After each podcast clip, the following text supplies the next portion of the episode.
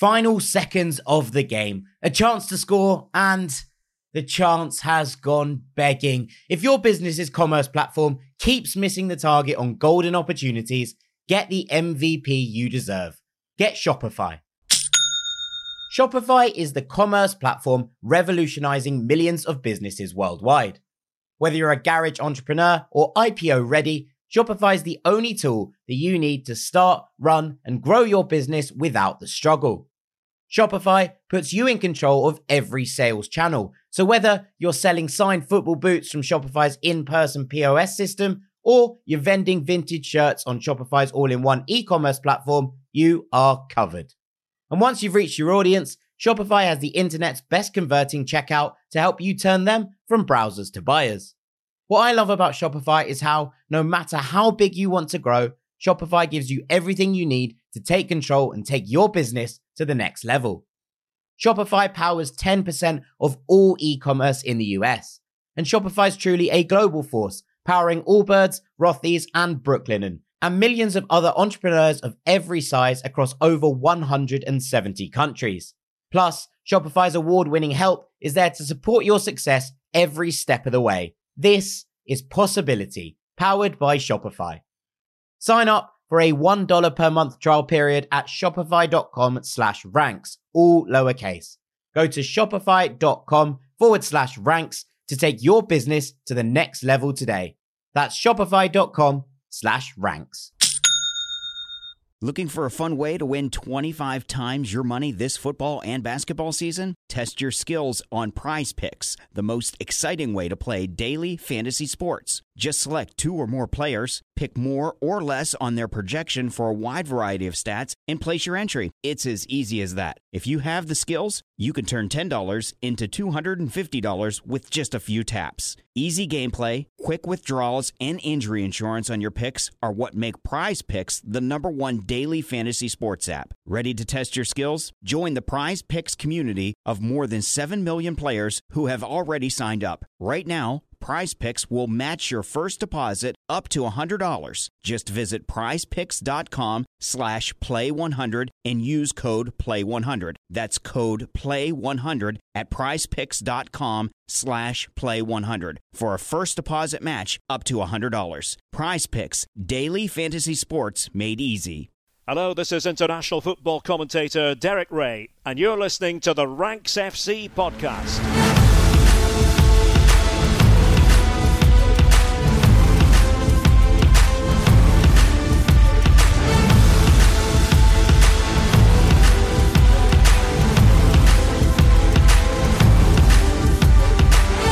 Rank Squad, and welcome to Ranks F C. It's your favourite football podcast, back to look at the transfer window as a whole, to look back at this January and see all the gifts that it brought to various clubs around the world. My name is Jack Collins, and I'll be your host today. And joining me is Mister Sam Ty, the Rank God. Hello, mate. How are you? Not too bad, mate. How are you? Yeah, good, thank you. Hope you're all recovered. Uh, just for everyone uh, out there that doesn't know, Jack missed his first Ranks F C podcast on Monday for the first time in eight billion years. Uh, unfortunately, wasn't able to join us for the Monday postbox over on Patreon, so I stepped in to the breach and hosted, and also had to hit the button that says record and then get the file over to him so he could take care of it, because I didn't know what I'm doing. It's very stressful, very stressful. I was just saying to the boys, I don't know why I was so tired on Monday night. I know now, I've just figured it out. Lots of knots of stress without Jack, but good to hear you fighting fit, mate. Absolutely. Returning to fitness, well, is how we'll put it right now. Of course, it's uh, the man who was the busiest of the lot of us over the course of January, our transfer guru, Mister Dean Jones. Have the messages stopped finally, D J? Yeah, it's been a very nice morning, actually. Um, I've sent one one transfer message to someone um, yesterday. I don't even know how many messages I sent. My, my eventual uh, time on my phone was eleven hours. Yesterday, there were a ridiculous number of messages going backwards and forwards. Um, I mean, people might be wondering, like, well, who am I working for? And all that. So I, so I do stuff for Give Me Sport, like through um, on the side of this as well, and, and basically do all their transfer stuff. So, yeah, it's like staying on top of stuff constantly. Like that that month was, it was madness. Like in the end, like not loads actually happened, but so much was talked about. And I think Newcastle, the first team that had loads of hype ahead of a transfer window and then actually lived up to it by going after everyone that had been mentioned before the window opened. Like, fair play to them for actually doing that, because it was a lot of fun.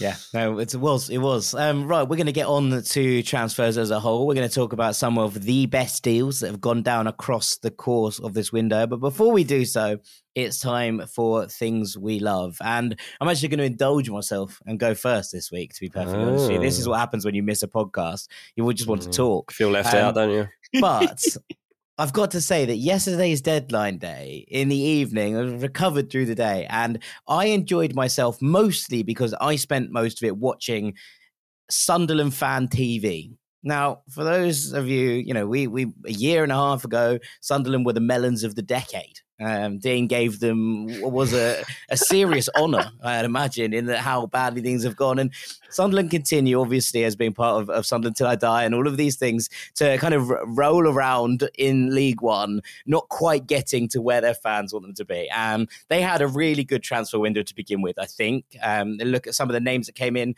Patrick Roberts, Jack Clark. We're looking at, you know, players here that I think will help to push Sunderland back into the Championship next season. But yesterday wasn't about that. It was about the fact that on their live stream, on their you know stream in on YouTube, one of their presenters broke into the Sunderland Academy ground and spent the time running around, running up to windows, peeking in them with his phone, trying to show you what was going on. They thought Jermaine Defoe was in the building. Turned out it was Jay Mateta from Fleetwood. Um, he'd run up to him, been like, "Is it Jermaine Defoe?" No, it's not Jermaine Defoe. And anyway, the next thing that happens is Sunderland black out all the windows because this bloke is running around Wee Philly in the academy complex. Wee Philly. And then a drive, a, a car drives past him, and he goes, "I wonder who's in here." He walks over to this. By the way, this stream is just still going on. There's that three blokes. He just like waves his mic when he wants to talk. They mute him and then unmute him when he doesn't. He runs up to this car. He's like, "Who's in here? Who's in here?" He winds down the window, and it's Jermaine Defoe. Jermaine Defoe was announced on Sunderland Fan T V by Wee Philly, and like, "You got any comments from the fans?" It's genuinely the funniest thing I've, I've seen. What did Defoe do? He, he just went, "Yeah, it's good to be back." Like, just roll with it. Just roll with but it, Jermaine. He legit rolled down the window as well. Like, you know, obviously he didn't have to do that, but he was he's going mad. He's like, "Jermaine Defoe's here. Jermaine Defoe's here." um, that is and pretty then cool. Everyone else on the live stream is going absolutely mad. Everyone was having a great. It was so enjoyable. I, I I have not laughed like this in a long, long time. Um, the Sunderland also had a brilliant window. So it's a double-double. They need a manager because they sacked Lee Johnson um, at the weekend after losing six nil to Bolton, um, which isn't great vibes. Um, but yeah, in terms no. of players brought in in this window, I think Jay Mateta's probably a Championship player in waiting.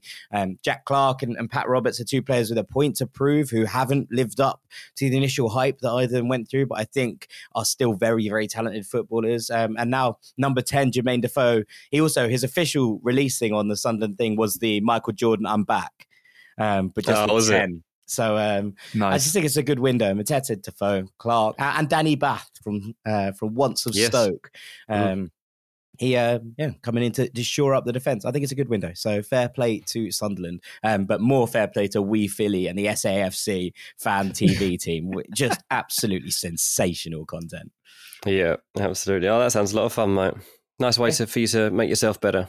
It was. It was. It was me with a lem sip and, and Wee Philly having a great evening. Great Brilliant. evening. Um, right, D J, do you want to go next? Yeah, well, I had a good laugh too, actually, at the end of the window because um, Liverpool failed to sign Fabio Carvalho, and I'm really glad.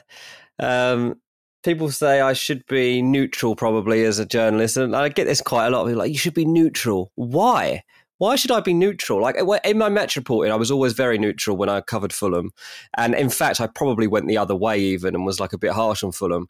That's what but, we do, isn't it? To the clubs we love, we're, we're even we're even sterner critics. You are, generally, yeah. But at the end of the day, like I've been going to watch this club all my life and I'm not going to not have any bias there. So when Liverpool decide to come after our best young player on transfer deadline day, at the end of it as well, I'm like... No, and and try and underpay for him initially, coming at five million pounds. Like, we could get that at a tribunal, lads. Like, let's come up with some proper money, yeah, if you want him. Fulham wanted fifteen million pounds. Liverpool weren't willing to pay it. Um, you know, I just think, like, show some respect here to the player as well as Fulham, because ultimately This deal didn't get done because they couldn't get the sheets signed for him to go back to Fulham on loan, which was part of the agreement in the end. And it's a strange one because that's the player really impacted here. Like his his head's been all over the place. And Liverpool, I wrote on Twitter, you know, um, small win for Fulham. And then like people are like, how's it a small win? You've lost out on about four million pounds. And like, I don't care about four, four million, million pounds. pounds. Like, I don't care about that. I'm a Fulham fan. You would if it was like, yours. If it was mine. I don't even think Fulham will care that much about that, to be honest with you. Um, I think, I, uh, to be perfectly honest with you, I think this agreement has been struck and the agreement will stand. I, I think that's well, what's going to happen. It might not, here. mate. It might not, because what can happen now is, in the meantime, a European club can come forward. And I know that Barcelona were actually really keen on him a couple of months ago. So I'm not saying I would love to see Barcelona hijack Liverpool here and, and go and sign Fabio Carvalho, but I absolutely would. Um, but ultimately, I, I just think it's nice, like for a, for a Championship club, like it doesn't ultimately matter. We know Carvalho's not staying at Fulham for the rest of his career, even really beyond this season. But it's nice not to see them get their way, and all these fans like tweeting me and tweeting other Fulham fans um, and saying they hope we don't go up and all this kind of stuff. It's like none of you even know who this player is. Like literally two days ago, none of you have even seen Fabio Carvalho play football, and now he's everything to you. And I know, like your Fulhamish pod had a bit of fun with it as well. Um, I don't know. I, I actually it, spent most of my weekend talking to the Anfield Rap about it. So um, I've actually been on more Liverpool channels than I have Fulham channels talking about Fabio Carvalho. That was a waste mate. of time. Um, well, it, it might have been, and it might not. We might have to revisit it in the summer. I think the fact that Nico Williams came to Fulham on loan, despite the fact this deal fell through, um, suggests it's that- even funnier. Well, exactly. But also suggests that there was no breakdown in communications between the two clubs. And obviously, yes, there are still the idea that, that things could be hijacked by a bid that would turn his head.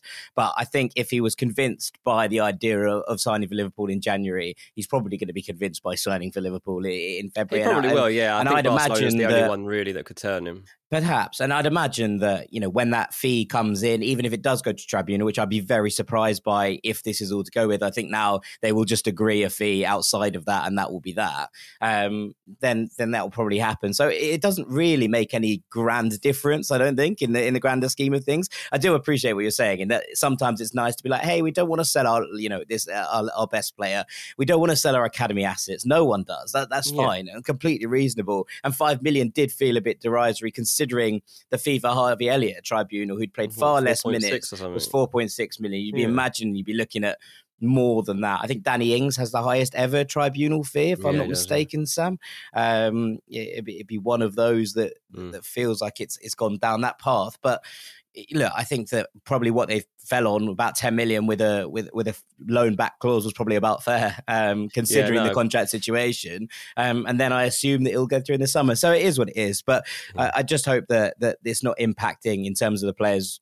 Uh, you know himself. He's not upset by it, and he's uh, still willing to, you know, It'd to work fine, through the rest of the like, season. It's he's dealt with like it well. All, all the speculation we've had for three months now, leading up to this, like you wouldn't have even known, would you? When he's playing football, you just have no idea with this guy. Like I just find it funny. Like little Fabio has become one of the stories of deadline day, and it's like literally a few months ago, no one, even half the Fulham fan base, didn't barely know anything about the lad. Like that's how quickly these things come around, and that's why it's so exciting to see these people emerge. Yeah, absolutely. Right, Sammy, do you want to take us on to the last thing we love? Yeah, let's uh, let's switch gears and go to the internationals, shall we? I mean, I, I feel like I need to do that because I've got a whole segment coming up talking about transfers. So I'm just going to deviate ever so slightly for a moment. And uh, with great apology to our uh, American listeners, I just want to talk about how good Canada are for a second. And I'll keep it brief because I know it hurts, but the two nil win over the U S A Uh, during the international break means it's twenty-two points from ten games in CONCACAF qualifying as we sit here today. Canada do play this e- uh, this evening as this day as this podcast goes out, so they're playing on the Wednesday evening, uh, El Salvador away. So would fully expect Canada to make that twenty-five points from eleven games, continue their unbeaten streak in qualifying. They're four clear at the top of the table right now. They've scored the most goals. They've conceded the fewest goals. They've got a really exciting crop of young players. This is probably something that has snuck up on quite a few people. But after spending a fair amount of time now, probably the last ten years, you know, with this sort of U S A Mexico rivalry uh, sort of dominating the CONCACAF headlines, it's been pretty cool to watch another nation rise to prominence and not just insert themselves into the conversation, but pull clear of both of said nations. Uh, the last time Canada made a World Cup was nineteen eighty-six. It's the only appearance they've got to their name. They played three games, they lost all three, they did not con- they did not score a goal. Um, odds are Canada are not only making this World Cup at the end of the year, but they're going to go and provide a bit of a bigger splash than that. I I they're going to score. They're going to score at least one goal. uh, and they, they're going to win it. At least one point. It's going to be a better story for them. And uh, look, for, from a personal perspective as well, um, with with my, my wife's brother uh, living out in Canada and working in, in the Canadian Premier League sphere, um, so now having extended family over in Canada, this is kind of just doubly exciting from a personal perspective, just to see these guys getting so excited about a sport that is, of course, not the number one sport in the nation. Well, not even probably not even close, right? Um, no, it's, not, less God, than, no. it's less than ten years ago that Canada lost eight one to Honduras. Less than, you know, less than a decade ago. And now they are leading, now they're leading this qualification. That's a hell of a turnaround. More than oh, anything yeah. else, that's a serious turnaround. And and look, it's a it's going to be a group of players that inspires people um, and inspires people towards thing. And, and, you know, this has been a good month for Canada and Canadian football, not only on an international sense. Obviously, we saw the Lorenzo Insigne deal go through for him, him to join Toronto, which will increase demand, will, will be something that really does help to, to turn that kind of star power around. And then this World Cup campaign going as well as it's doing, it really does feel like it's a, a time where Canadian soccer's on the up, and that's got to be a, mm. a got to be a good thing, I think, during in the country. So yeah, completely agree. Lots of lots of fun to be had there, and uh, I'm enjoying it too, especially watching a. Uh, friend of the pod, Fonzie Davies, uh, as Twitch streaming it and going absolutely ballistic most of the Twitch stream. Um, real enjoyed, real enjoyed that. So shouts out Fonzie as well. Um, right, after the break, we are going to be getting back to these transfers and talking about some of the best ones across the course of Europe in this window. Don't go anywhere. Welcome back to Ranks F C, where it's time for our big ranking, the five best transfers of the January window. And Sam, it's always important when we start this one to lay out the groundwork. It is, yeah. First of all, just like to say this um, this is usually an easier task. January transfers that are worth singing about, that aren't loans, are typically few and far between. And as usual, I have done the standard, ruled out all of the sort of loan without an obligation transfers.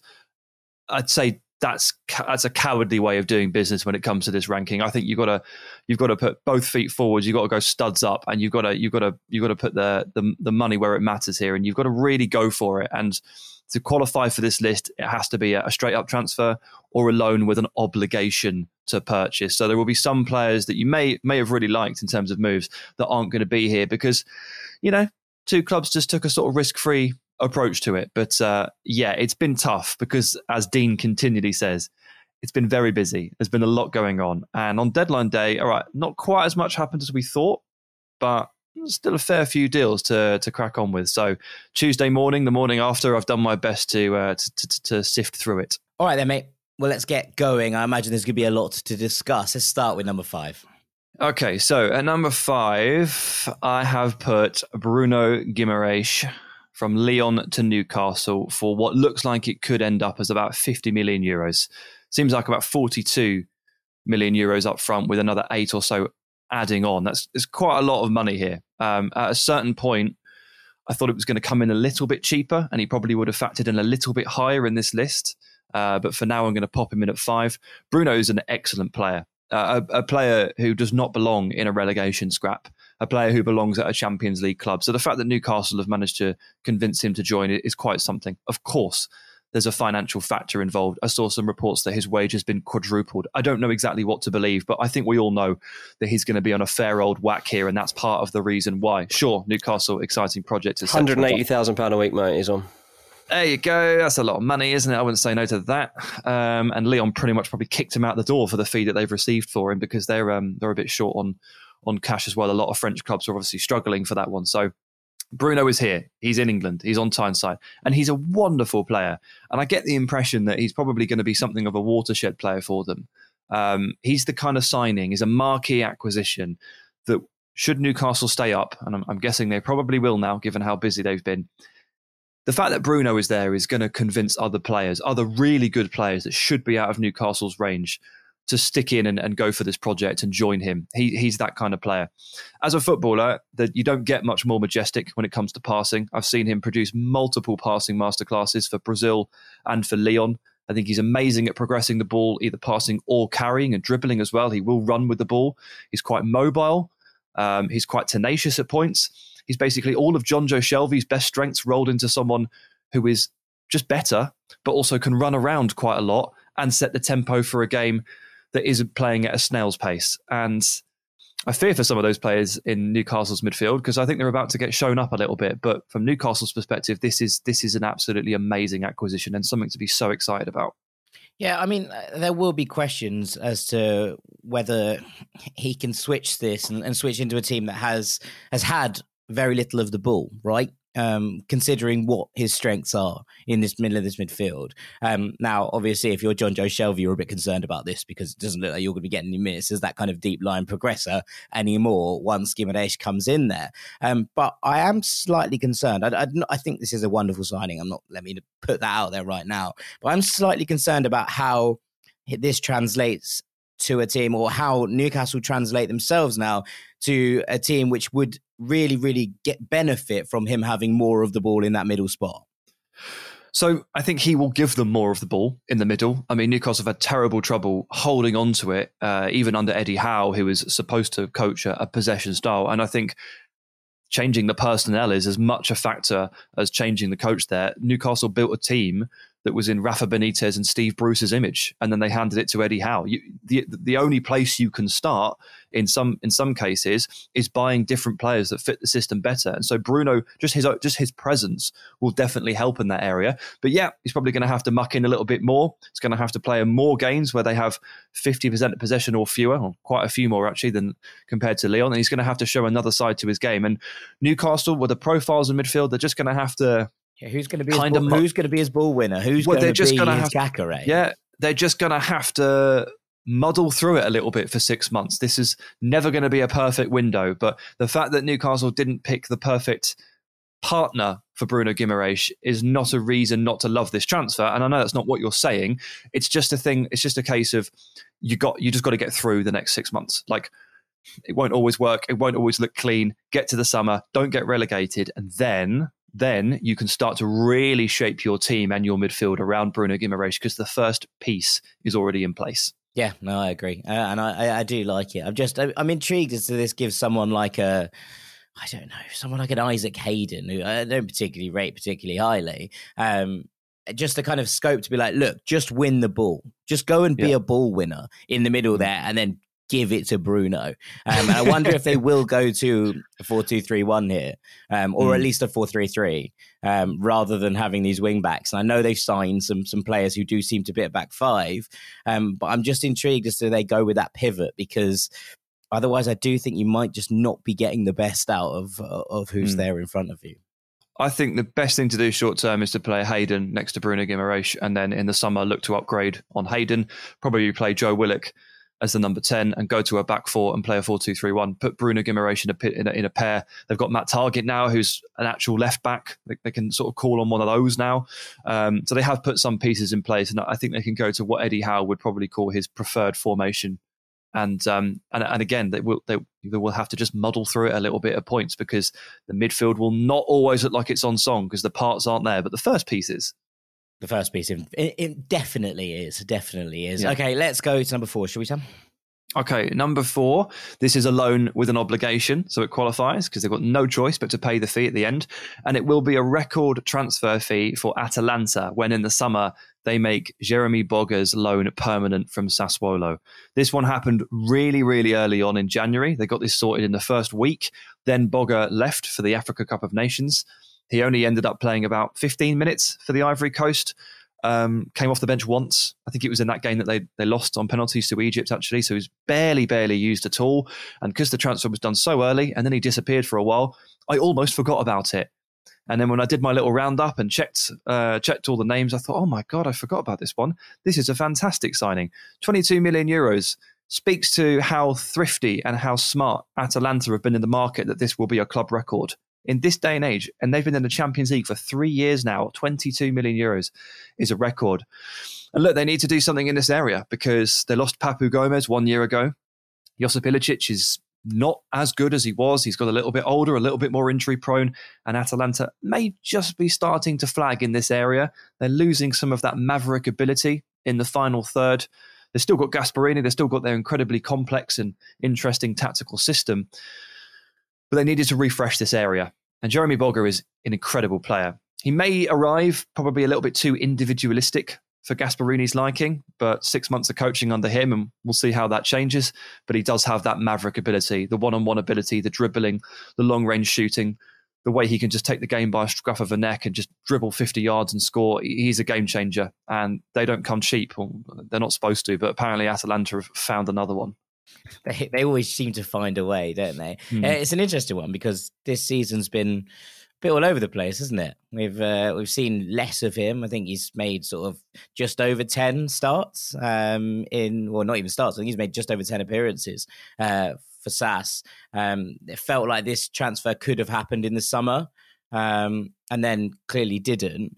Um, so there's that kind of element of, oh, did he want to be here? And he's he, he's kind of struggled for minutes. He's struggled to to produce any of the form really when he has played um, that he showed last year. But the technical ability, you know, we were looking at this last year and there was talk, Dean, of, of Chelsea looking to bring him back at one point. Now, whether that was, you know, paper talk or it was just, you know, rumours, it is one thing, but it shows you the level, at least, that people were looking at him and going, this is a reasonable player for a team looking to win Champions Leagues could have in their in their ranks. Yeah, I don't know they were that serious about it, but yeah, it's it's it's true. Um, it's such a... It was such a fascinating window to see like the knock-on effects of things like that and teams like Chelsea linked with so many people yet not actually having any intent. Um, so it was interesting. The clubs that actually ended up doing business sometimes were, were the ones that weren't really being talked about for these players. Yeah, absolutely. Absolutely. Um, well, I'm, I'm excited about this one. And, and like you say, Sam, we saw a couple of Atalanta sides in the last couple of weeks, absolutely racked with injuries, with players out of position, with players everywhere. It gives them some options, which they desperately needed. Yeah, massively. Absolutely. And didn't play too much at the AFCON, sadly for him and sadly for the Ivory Coast. They do have some serious wing options, man. I mean, that game against Egypt, they, they brought on Boga and Zaha. They've got some, they are blessed with talent in that area. So no Ooh. shame on him that he didn't get the didn't get the minutes. Obviously didn't really come into the tournament with much momentum. Uh, may need a month or so here to find his feet with Atalanta. Definitely some um, some chalkboard sessions with Gasperini are required, but heading into the second half of this year, I think this one's going to explode. Oh, yeah, absolutely. Right, let's get on to number three, shall we? Okay, number three, uh, I've gone for Rodrigo Bentancur to Tottenham Hotspur. Uh, There's nineteen... been a lot of B's here. We've had Bruno Boga and Bentancur. Yeah, there is, yeah. Uh, great great analysis, Jack. Uh, no, this he's is what I'm here for. for. He's gone for, nine, it looks like nineteen million up front with six million add-ons, so basically going to reach twenty-five million. Um I'm fully aware that Bentancur has not shown his best form for the last maybe eighteen months, definitely. Yeah, eighteen months, basically all through the Andrea Pirlo reign and then the first half of this season. Although he got a little bit better this season, I think, post-Pirlo. But he hasn't quite been himself. Um, but I have looked past that because you know that a player of this quality and a player that has shown the quality in the past will rekindle that, possibly in a fresh setting, possibly with a fresh manager. Maybe it's a, a difference in league, difference in manager, whatever it is that just needs to perk him up a little bit and he'll get back there. I have full confidence in Bentancur getting back there. And by there, I mean one of the best defensive midfielders in the world. I mean, this is a player that two, two and a half years ago was bossing, like single-handedly bossing midfields at Old Trafford in the Champions League against a very strong Manchester United side. It's a, a player that sat at the base of Juventus' midfielders. They won title after title. He's been there for four and a half years, I think, since twenty seventeen. He's won so many trophies. He's been so important to them from right from the get-go. Bentancur is everything I look for in the number six. He's just just playing below his level slightly. He's tall, you know, six, six foot one, puts himself about, puts his full body into challenges and thunders around. His ball recoveries are good. His passing is clean and secure. He's everything. He's basically like sixty percent of Rodri, just not quite as good, but just like really similar in lots of different ways. And if you can just get that little extra something back from him, if you can just coax that good form out of him, twenty-five million euros is an absolute bargain. So I couldn't help but put this transfer in, into my list. If Rodrigo Bentancur ended up in the Premier League for twenty-five million, he was he was going in.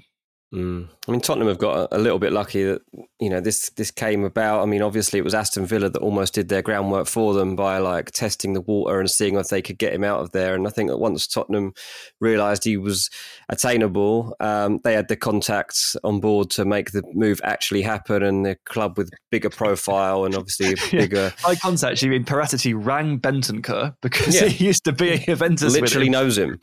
Couldn't have a better contact.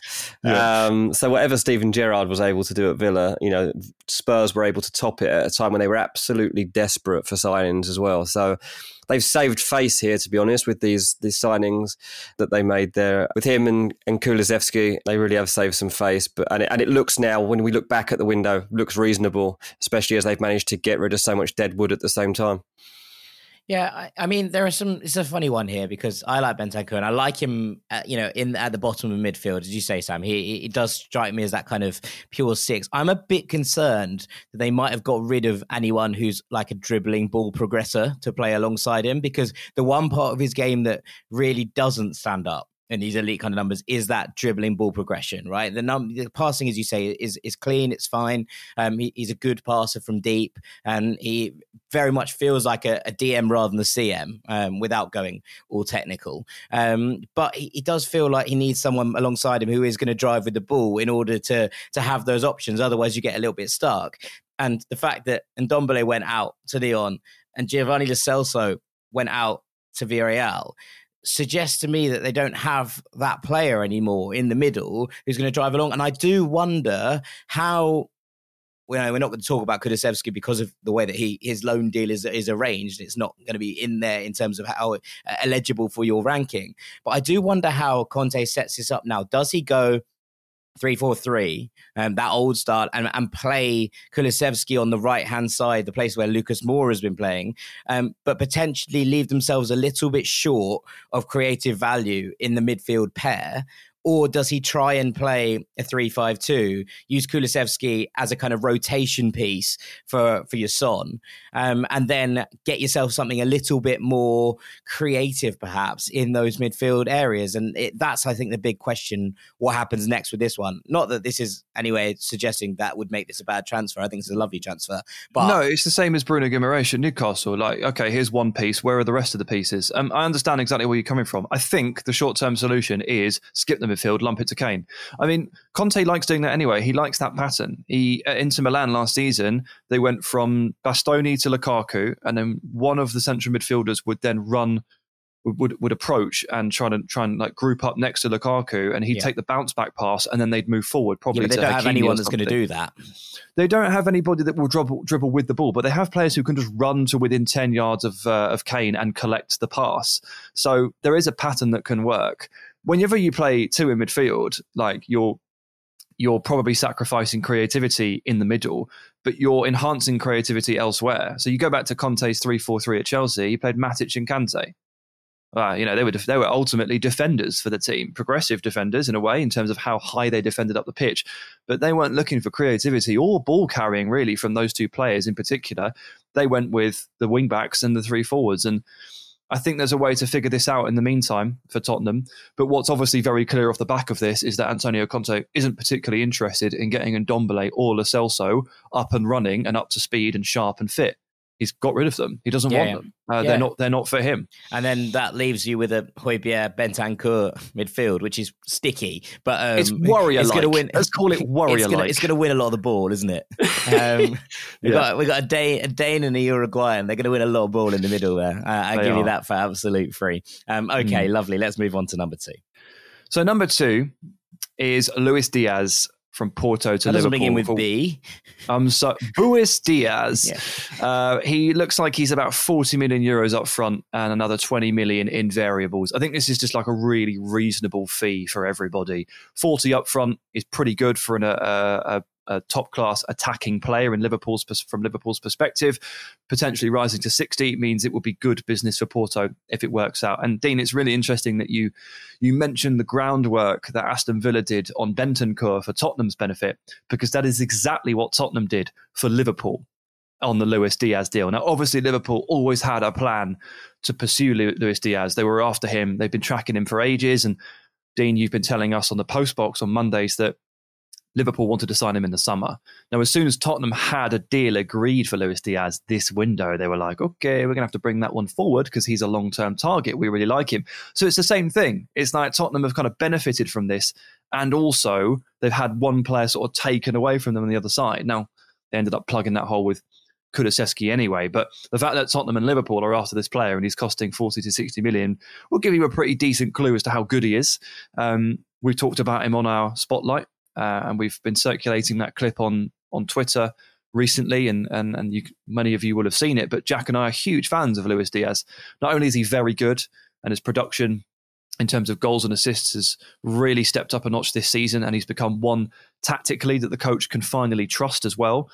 But he's just joyful. Like, he's constantly backheeling the ball through people's legs, flicking it over their heads, rainbow flicks, all sorts. Like, doesn't matter if he plays for Colombia or Porto or now for Liverpool, you know, he will entertain you. And so not only is he excellent, but I can't wait to see him play in the Premier League. I can't wait to go to a stadium and watch him in the flesh, because ultimately a part of football is entertainment. And Luis Diaz is the epitome of that. Do you know some bad news though, Sam, about this transfer? We were going to be watching him next week because we're going to Porto, and we're going to actually not be able to see him because he's not there. Like that, that's bad news for us, because we're actually going to a oh, Porto yeah. game, and I thought we were going to see him, and we're not. We could have seen okay. him sooner than we actually will by, by him he's staying a, he's where out. he was. He's out the list. We've, we've, I'm, I'm afraid, Lewis, that we've had to remove you from Another the list. Another reason for me to knock Liverpool. Um, there's a there's a level here to this is a really lovely transfer for Liverpool, and I'm really excited about it. And actually, I'm gonna we, I want to talk about kind of long term planning a bit at the end, because I don't know who you've got in at number one, um, but I do think you te- you can tend to tell who the teams really in control of their futures are by the teams that aren't just signing players for, oh my God, we need to fix everything right now, but the ones signing for, for players two years in advance. And I think that the Liverpool have, have done that a little bit here, and that, look, we're looking at the reformation of this front line at some point. Someone is going to finally have to step in. We've seen Diogo Jota start to do so. And imagine Luis Diaz is another one who becomes the kind of second incarnation of this front line. Um, so there's all of these different kind of elements elements to it. Um, but when you when you kind of look at this for, for Porto's perspective, um, I'm a slightly bit concerned that they're obviously currently, as we speak, nine points clear at the top of the Primera. Um, Sporting play tonight, or it will be last night by the time you're listening to this, um, where they should close that to six points. Next week, we're going to that derby. Um, the, the the Sporting Porto game. If they don't win that game, then suddenly it's three points. And when you look at who Sporting have brought in in this window, um, where it does feel like they have had themselves a bit of a window. Marcus Edwards, someone we really like, come in for about seven million from Guimaraes. Um, Islam Samani has come back um, from, from Lyon. So they've picked up a few players. The only player they really lost, Thiago Tomás, who's gone to Stuttgart, which I like as a, a transfer as well, but does feel like they've probably strengthened in this window, where Porto have got slightly weaker. Obviously, they brought uh, Stephen Eustachio in to kind of replace Sergio Oliveira, um, and, and there's that kind of element, but that feels like a bit like for like. Losing Luis Diaz, much as there are talented uh, footballers in all of these positions already at Porto, losing Diaz and Corona in the same window is a lot. Um, and I'm slightly concerned that this might turn the tide of the title race in Portugal. Well, maybe. I mean, look, Porto did do some really late business themselves, didn't they? In the back of this, they ended up with, um, I'm not familiar with him, but Galeno from yeah. Braga. Yeah, yeah. Um, Man who has the most assists in uh, Europa League history. There you go. Bang. Random fact. Oh, yeah, it's that Galeno, right? Galeno, so, yeah. so, so he's a he's a winger, right? So I'm presuming that they've they've already identified their replacement. He was looked like he was about eight million, so good profit. It's the, it's the way Porto work. So let's see how quickly he can settle in. But yeah, from Liverpool's perspective, this is exactly the body they needed. Um, they've done really well to refresh what was a legendary. Let's put it that. Let's put it clearly, is a legendary front three of Mane, Firmino and Salah. And no one really thought that they were going to be able to, to ref- freshen that up without disrupting things. But they've done it with Diogo Jota, and they've done it really, really well.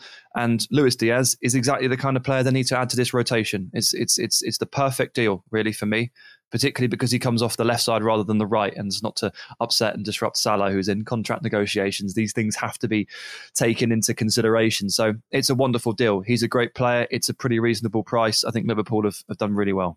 Yeah, okay, fair enough. Um, let's get to number one then, shall we? Let's get to the big one. Number one is Julian Alvarez from River Plate to Manchester City. Yeah, well, I'm very, very excited about this player. I've seen different reports on the fee. Um, looks like it might end up at, up to about twenty million, maybe like an initial fourteen or something like that. It does include a loan back um, to the summer, uh, which benefits River Plate as well. Probably made them a little bit more interested in in doing business. Um, our friend Santi Bowser on, on Twitter pointed out that this is a big fee for Argentinian football. Like, Argentina lose a lot of players. They lose a lot of prospects to Europe. They don't often go for this much money, even the best ones. Even someone like Lautaro Martinez, I think, was like nine million or ten million or something. So this is a real step forward for sale prices in their domestic league. But it does also give you an indication of just how good this player is. And Man City, planning ahead, just like Liverpool, have picked up a really quite a special player here. So Alvarez, I'm sure you've seen the highlights and the YouTube clips by now if you haven't seen him in person, but he's just a really special player. He's got this, this X factor about him. He's got this special ingredient. He's two-footed. He can finish from pretty much any angle, either foot, different powers, different ranges, different styles, um, instinctive, take his time, one-on-one. He's got so much composure, and there's an elite timing and rhythm that underlines his game. And he is so good at dropping off, receiving the ball, flicking it wide, and then just ghosting in behind the centre-backs or the defenders, or finding a little pocket of space to receive that cross back and turn it home. And it just feels he has this inevitability about him. And he's a really busy body off the ball as well. He puts his, he gets through the hard yards. And I don't know, there's, there's something, I can't quite put my finger on exactly who he's like, because I actually can't think of anyone that he truly epitomizes. But there's definitely a bit of Carlos Tevez in there. There's definitely no Sergio Aguero. Don't call him that. Like, I saw the whole Argent- Argentina, Man City striker, like, oh, new Aguero. Like, no way. Not even close. They're not, not stylistically. They're not, similar. not yeah. stylistically. They're, they're not lovely players. Finishers of a football, though. Both know both, the back both, of the net yeah. was. Absolutely, yeah. And Alvarez's production this season, or last season in Argentina, was was stunning. Like, he got to a point where he was scoring a goal every game. You know, it was, a, it was a one-in-one ratio. Absolutely amazing. I'm very, very excited about Alvarez. Um, putting him number one, I, I'm sure I'm sure it does feel bold, but you only need to see this guy play a couple of games to realise just how much he promises. Yeah. I think this is it. It's that level of how far can you plan in advance, right? And it goes back to what I was just kind of getting at with Liverpool. The fact that City have gone, okay, twenty million here, while while Juventus are out spending seventy million on Dusan Vlahovic. Now, you know how hot I am on Vlahovic. You know how, how much I rate him. But thinking ahead and thinking a little bit differently is the mark of a team in advance of themselves, rather than the mark of a team chasing their own tails. And Juve, I think, have had a good window, right? I think they've been, I think eventually, ultimately, they've got to the end of this and they've succeeded in trying to plug the holes that they had in the side, um, whilst getting some big wages off the books, um, whilst starting to refresh that middle. I think they've had a good window. But the difference between them scrambling around to have players that need to hit the ground running or things could go wrong, and Man City going, yeah, you can have him for six months, maybe nine. It depends how you get on in the Libertadores. You know, it's all good. You just, it feels like such a different level of planning, of commitment. Saw that City signed Jack Cancelo to a, a new deal this morning. You know, it just feels like they've got their books in order. Um, and, and that means so much, and it feels similar for Liverpool at the moment, right? And and that's what I'm saying. These clubs that didn't necessarily have busy windows, but got a couple of deals done that you go, that could be really smart in a year's time. And I think what's most important here is that at the end of this season, we could be going, what a difference Bruno Guimaraes made to Newcastle. We could be like, what a difference Bentancur made to Spurs. I don't think we're going to be saying that immediately about Luis Diaz, or, and definitely not Julian Alvarez. But I think that in three years' time, we might look at that and be like, what a signing that was. And and that, for me, is the kind of mark of something that could be very, very special.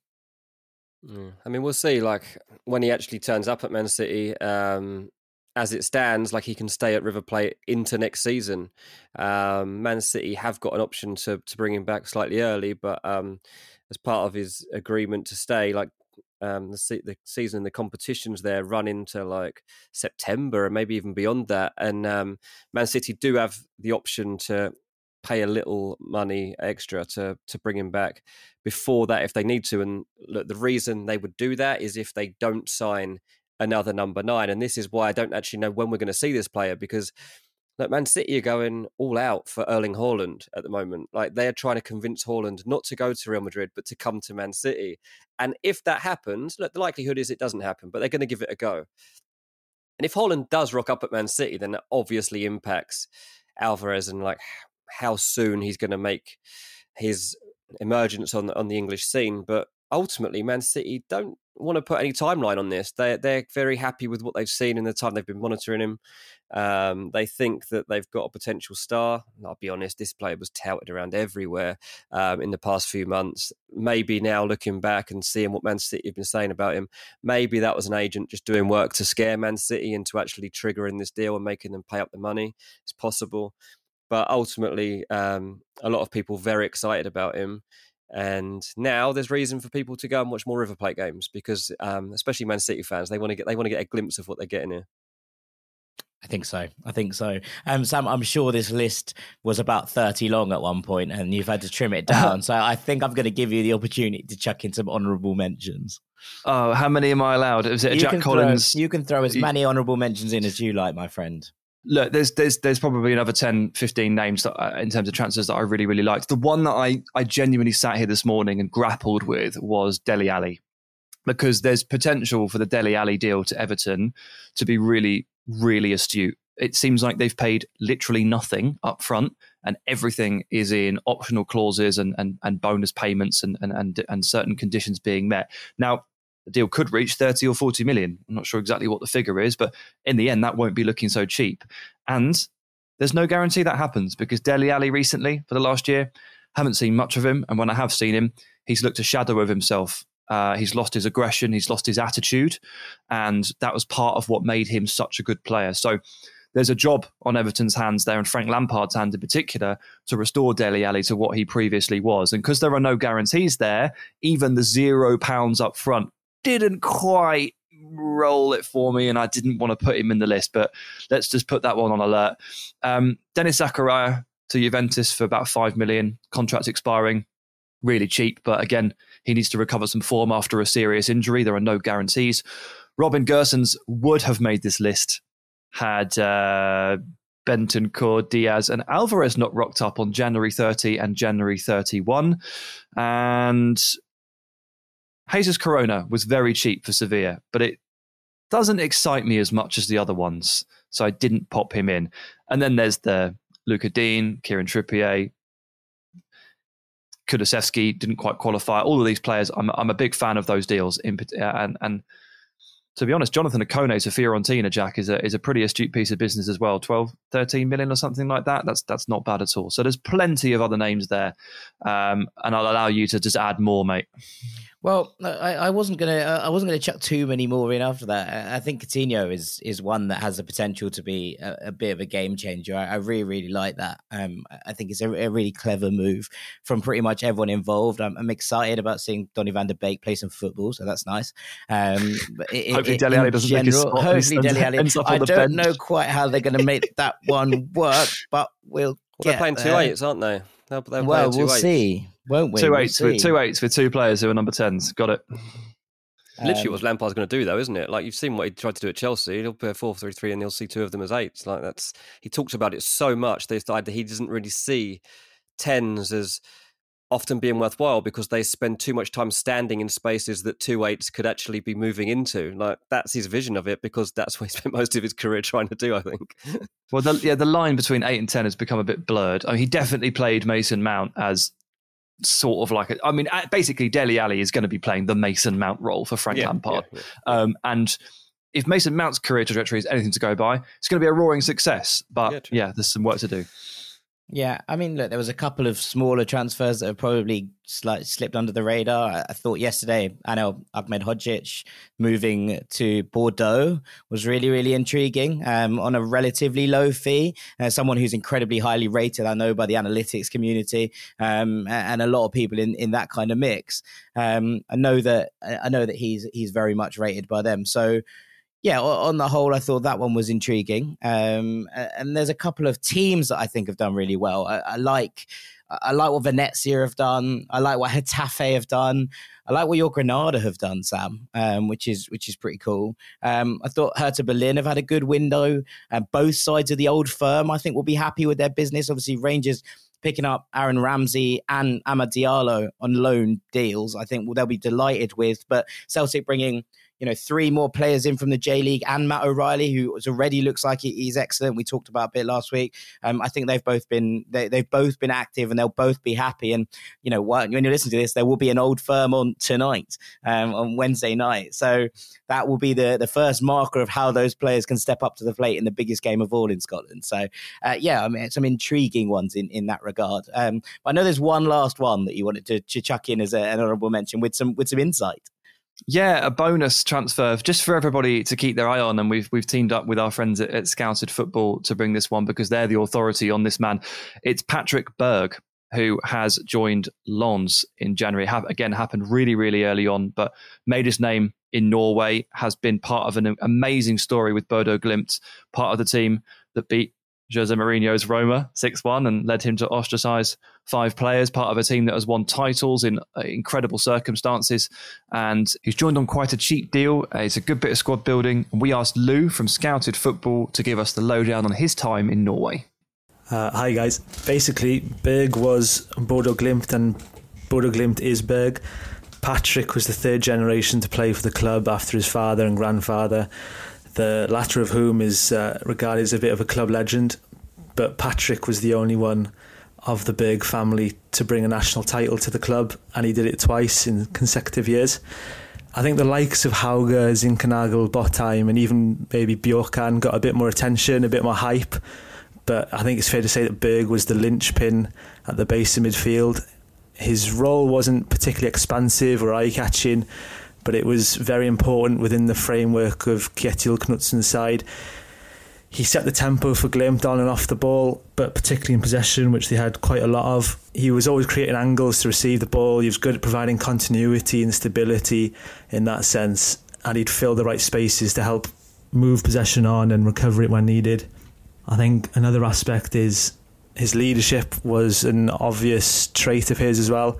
He was pretty demonstrative on the pitch in the way that he was uh, pulling players around and organising teammates and encouraging them. And I think we've seen an aspect of that again in his limited time at Lens so far. So now he's at Lens and yeah, he hasn't made too much of an impact so far, but it's another example of just impressive squad building and squad planning because well, Lens have kind of fallen off a little bit um, in an In, in League One sense. I mean, they were actually in an improbable title race at one point uh, a couple of months ago. But part of their season, a big part of their season has been the central midfielders. It's been Cheick Doucouré and Seko Fofana, who have both been amazing. And a club of Lens' stature, they're, they're probably aware of the fact that they, they can't hold on to both or, or even either of those guys for too much longer. So what do you do if you're smart? You get your replacement in nice and early and you blood them in Leicester style. And Patrick Berg now gets half a season in a top five league to find his feet.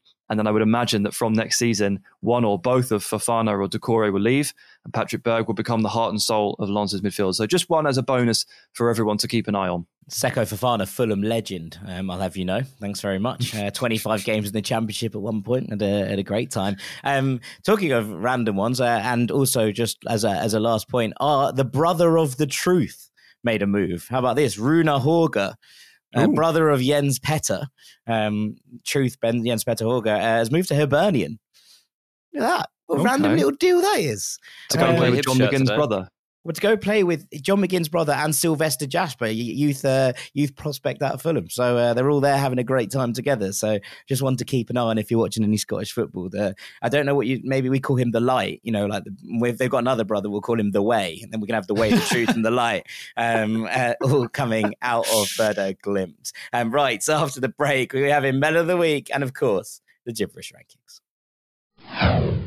Welcome back to Ranks F C, where it's time for my favourite part of the week. Dean Jones, all yours. It's time for Melon of the Week.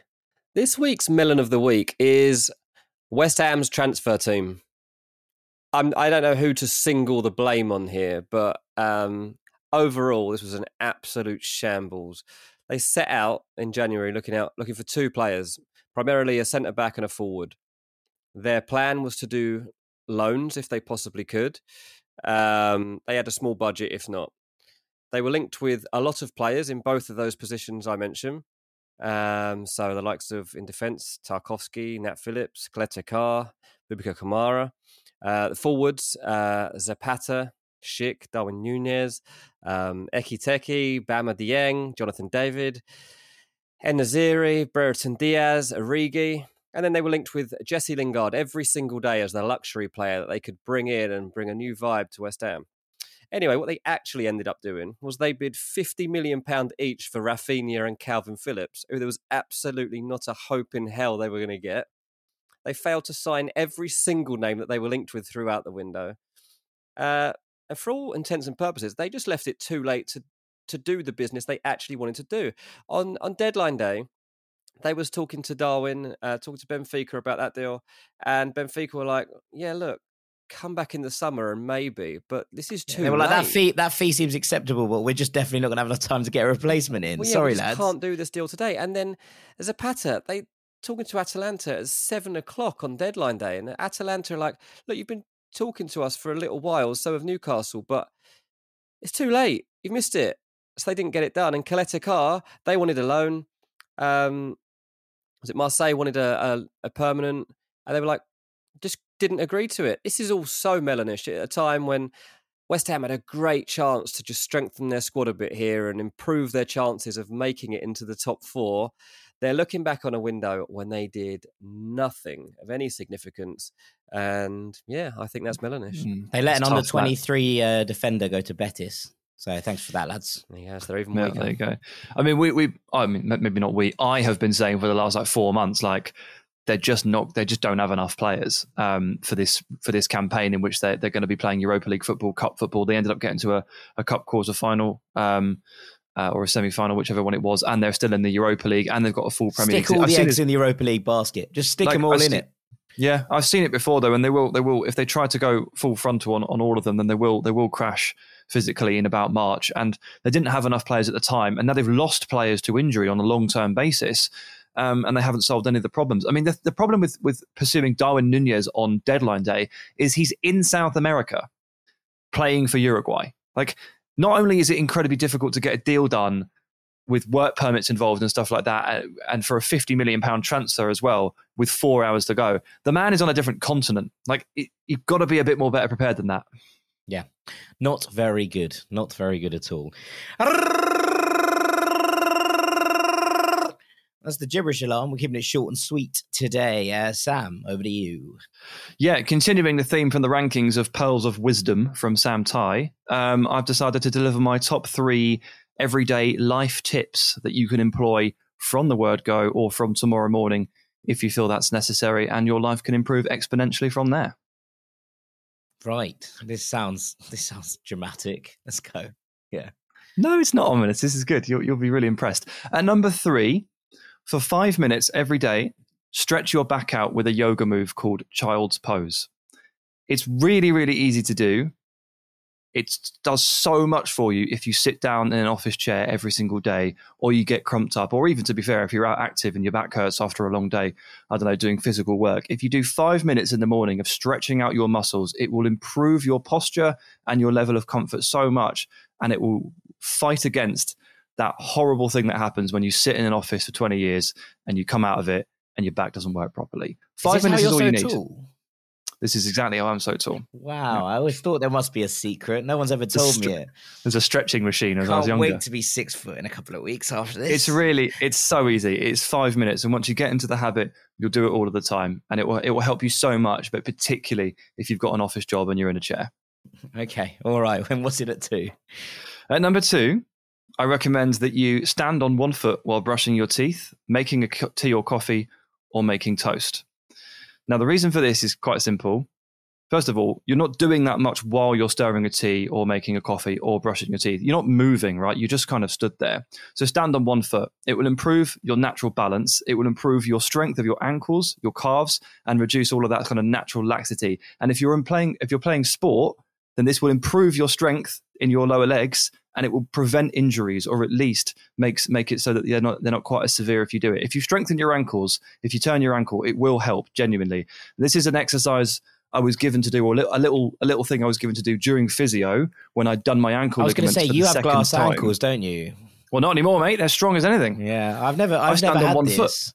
I've I stand on one this. foot I while I brush good, my teeth, and now and now I'm. I'm invincible now. Oh, okay. You're you're built of sterner stuff now, are you? Absolute graphite ankles. Uh, quality oh, stuff. I, I, I should actually touch wood. I really am not invincible, and I'm now really, really, really scared about the next time I play football now. Um, but yeah, yeah that's didn't go well last it's, time, did it? When you got hit in the face. Yeah, very true. Actually, the last time we played, Jack and I uh, telekinetic telekinetic partnership on a five-a-side pitch. We did uh, one of those. We scored one of those goals, you know, like Thierry Henry and Robert Pires scored uh, from the penalty spot, where like got the roll over, sent the keeper, and then just rolled it back to tap in. Well, they didn't uh, score really... it. Did they? They missed it. Oh, who scored it? Someone scored it. yeah, it probably was. It, no, like, it was more scored, like Henry. I'm sure Pires. They scored their first one, and then they tried it again, and they didn't score. Yeah, it well, got disallowed. One at Highbury, and they. I was at the one at uh, Highbury, and they definitely messed that up. Yeah, no, whatever it, it is, it, oh, it might have been Cruyff. Might have been Cruyff. Let's go with that. Um, it was Cruyff and Maradona. There you go. again, again. Um, okay, okay. Number one. one. Number one, this requires no physical effort whatsoever, so it is the easiest and it is the best. Just a simple life tip. When you go to a restaurant and you pick up a menu, order food that you cannot cook for yourself. That way, you will broaden your horizons, you will enjoy new things, you will try new things, and you'll get an extra special kick out of it because it's not something that you could potentially be disappointed with or think, well, I could have made this at home.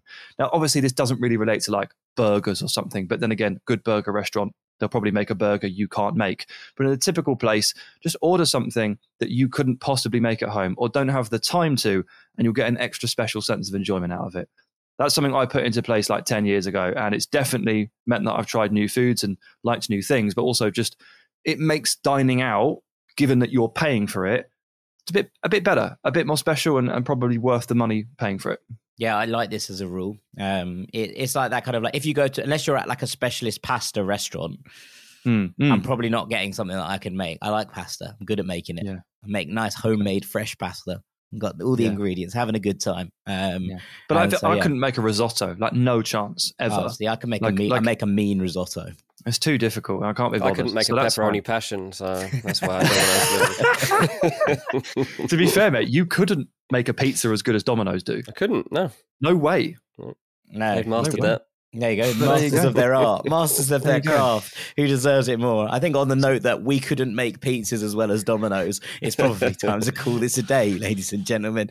Um, that's all that left for me to do is say thank you very much to Sam Ty for a wonderful ranking and some, uh, some real insight on those transfers. Thank you, Sammy. Cheers, mate. Thank you. Thank you, of course, to Mister Dean Jones. And thank you for all your work across the transfer window. It's been a busy one. We had fun. Cheers, mate. Yeah, I'm going to bed now. It is time for you to go to bed for at least I'll a week. See you in end of May to start yeah. June. remember, remember to do your stretches when you wake up, otherwise, yeah. yeah, yeah and then, yeah, and then you and I will both be six foot. Um, it's, it's all very exciting. Three month hibernation. You definitely need to stretch after that, mate. Indeed, indeed. I've been Jack Collins. This has been Ranks F C. Thank you so much for listening as ever. We will see you next week, Ranks Squad. Take it easy. Squad building, and we asked Scouted Football to give us the lowdown on his time in Norway. That's perfect timing. Final seconds of the game. A chance to score, and the chance has gone begging. If your business's commerce platform keeps missing the target on golden opportunities, get the M V P you deserve. Get Shopify. Shopify is the commerce platform revolutionizing millions of businesses worldwide. Whether you're a garage entrepreneur or I P O ready, Shopify is the only tool that you need to start, run, and grow your business without the struggle. Shopify puts you in control of every sales channel. So whether you're selling signed football boots from Shopify's in-person P O S system or you're vending vintage shirts on Shopify's all-in-one e-commerce platform, you are covered. And once you've reached your audience, Shopify has the internet's best converting checkout to help you turn them from browsers to buyers.